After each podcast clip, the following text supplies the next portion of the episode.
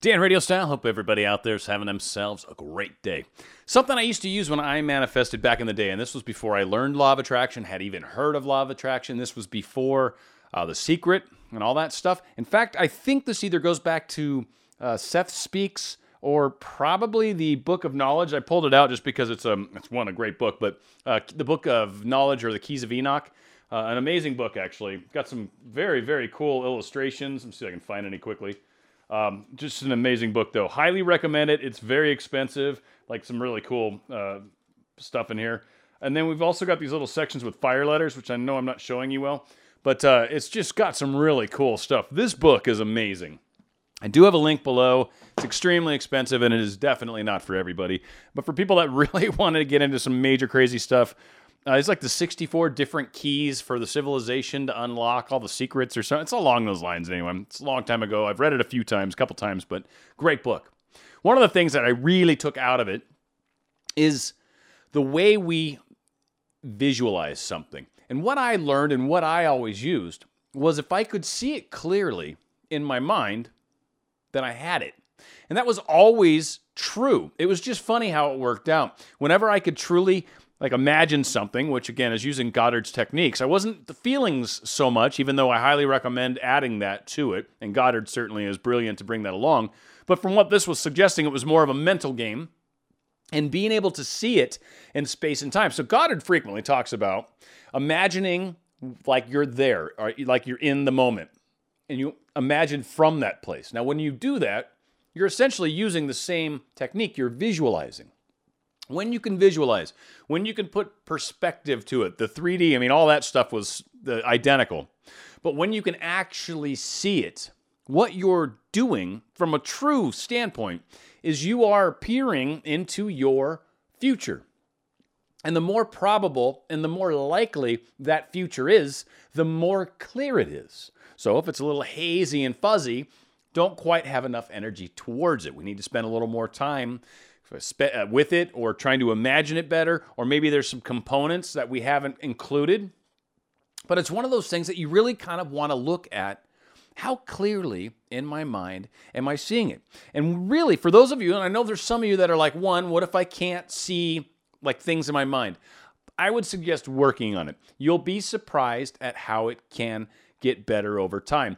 Now, the example I've used, and there was someone that even didn't like this example and referenced it at least, so I thought that was cool. But imagine an apple and try to draw an apple. Just try to draw it. Doesn't have to be good. One, just allow yourself to not be good at drawing. I'm not. But what you'll find is as you draw it, it forces you to use that component of your visual mind and try to see an image and try to give it as much reality and shade and light and shiny and whatever as you possibly can. And in that practice, you get better at visualizing things.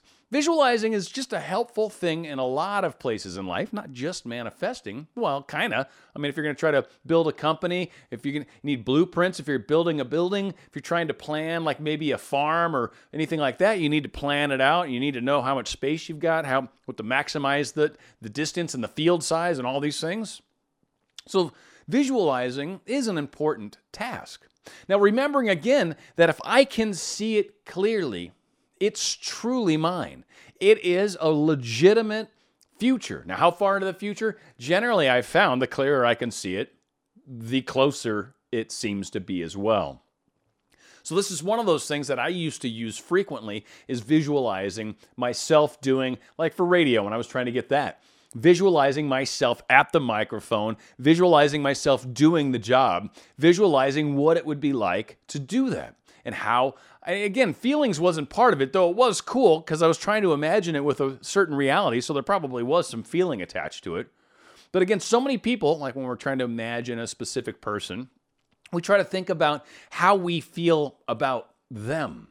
And it's not how you feel about them that really comes in or matters. It's how you feel that you have this manifestation already.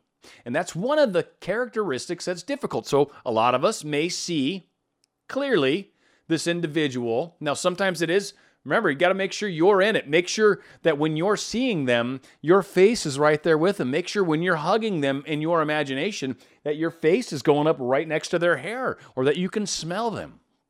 But giving it that sense of reality makes it that much stronger.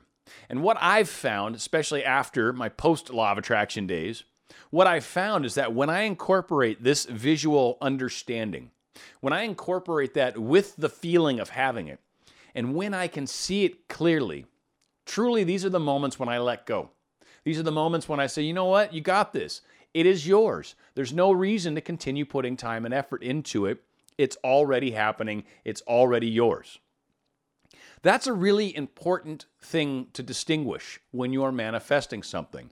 A lot of people say, Yes, yes, I do. I have it already. I know it. I have it already. When am I going to get it?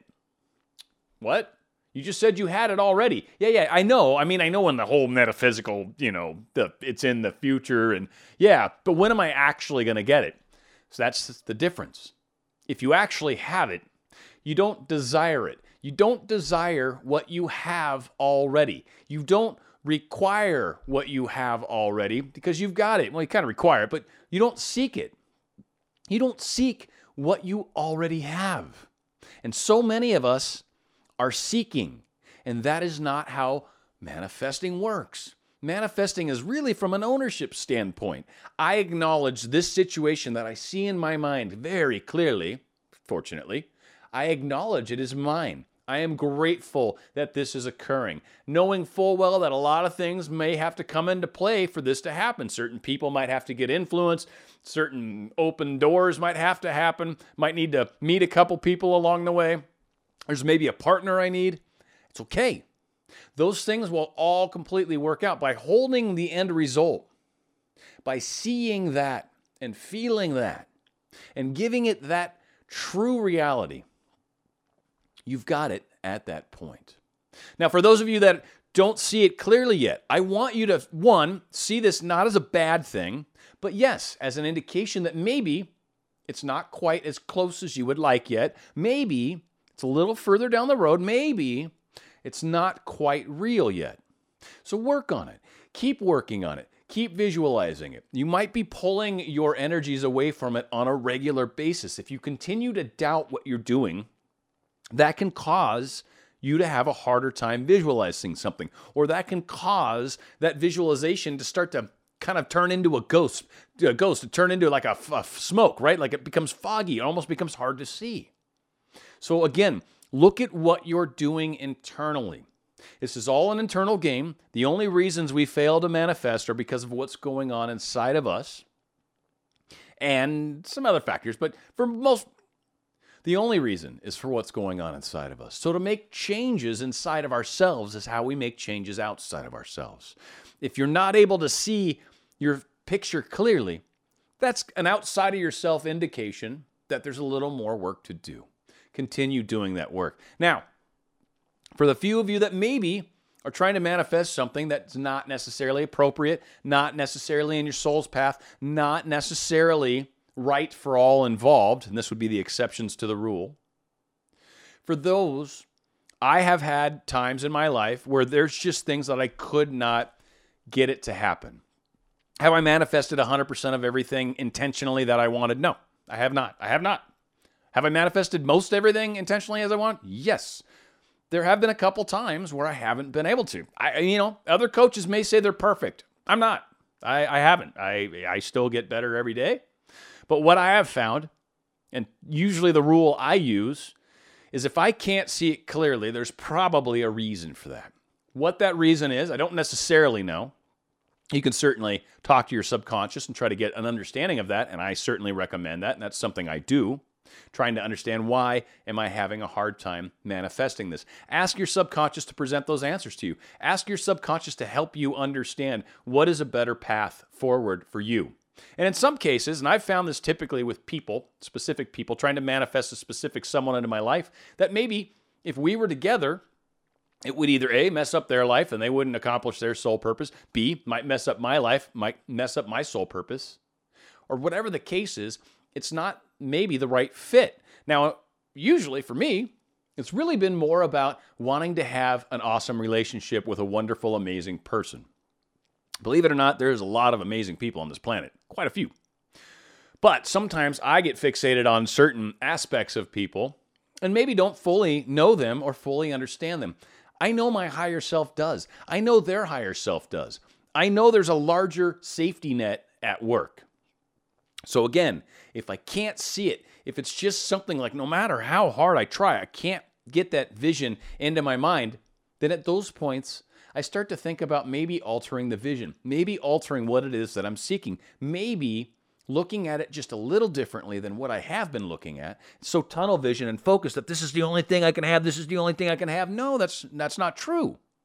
Look more closely from maybe even a broader perspective of what it is that you actually desire.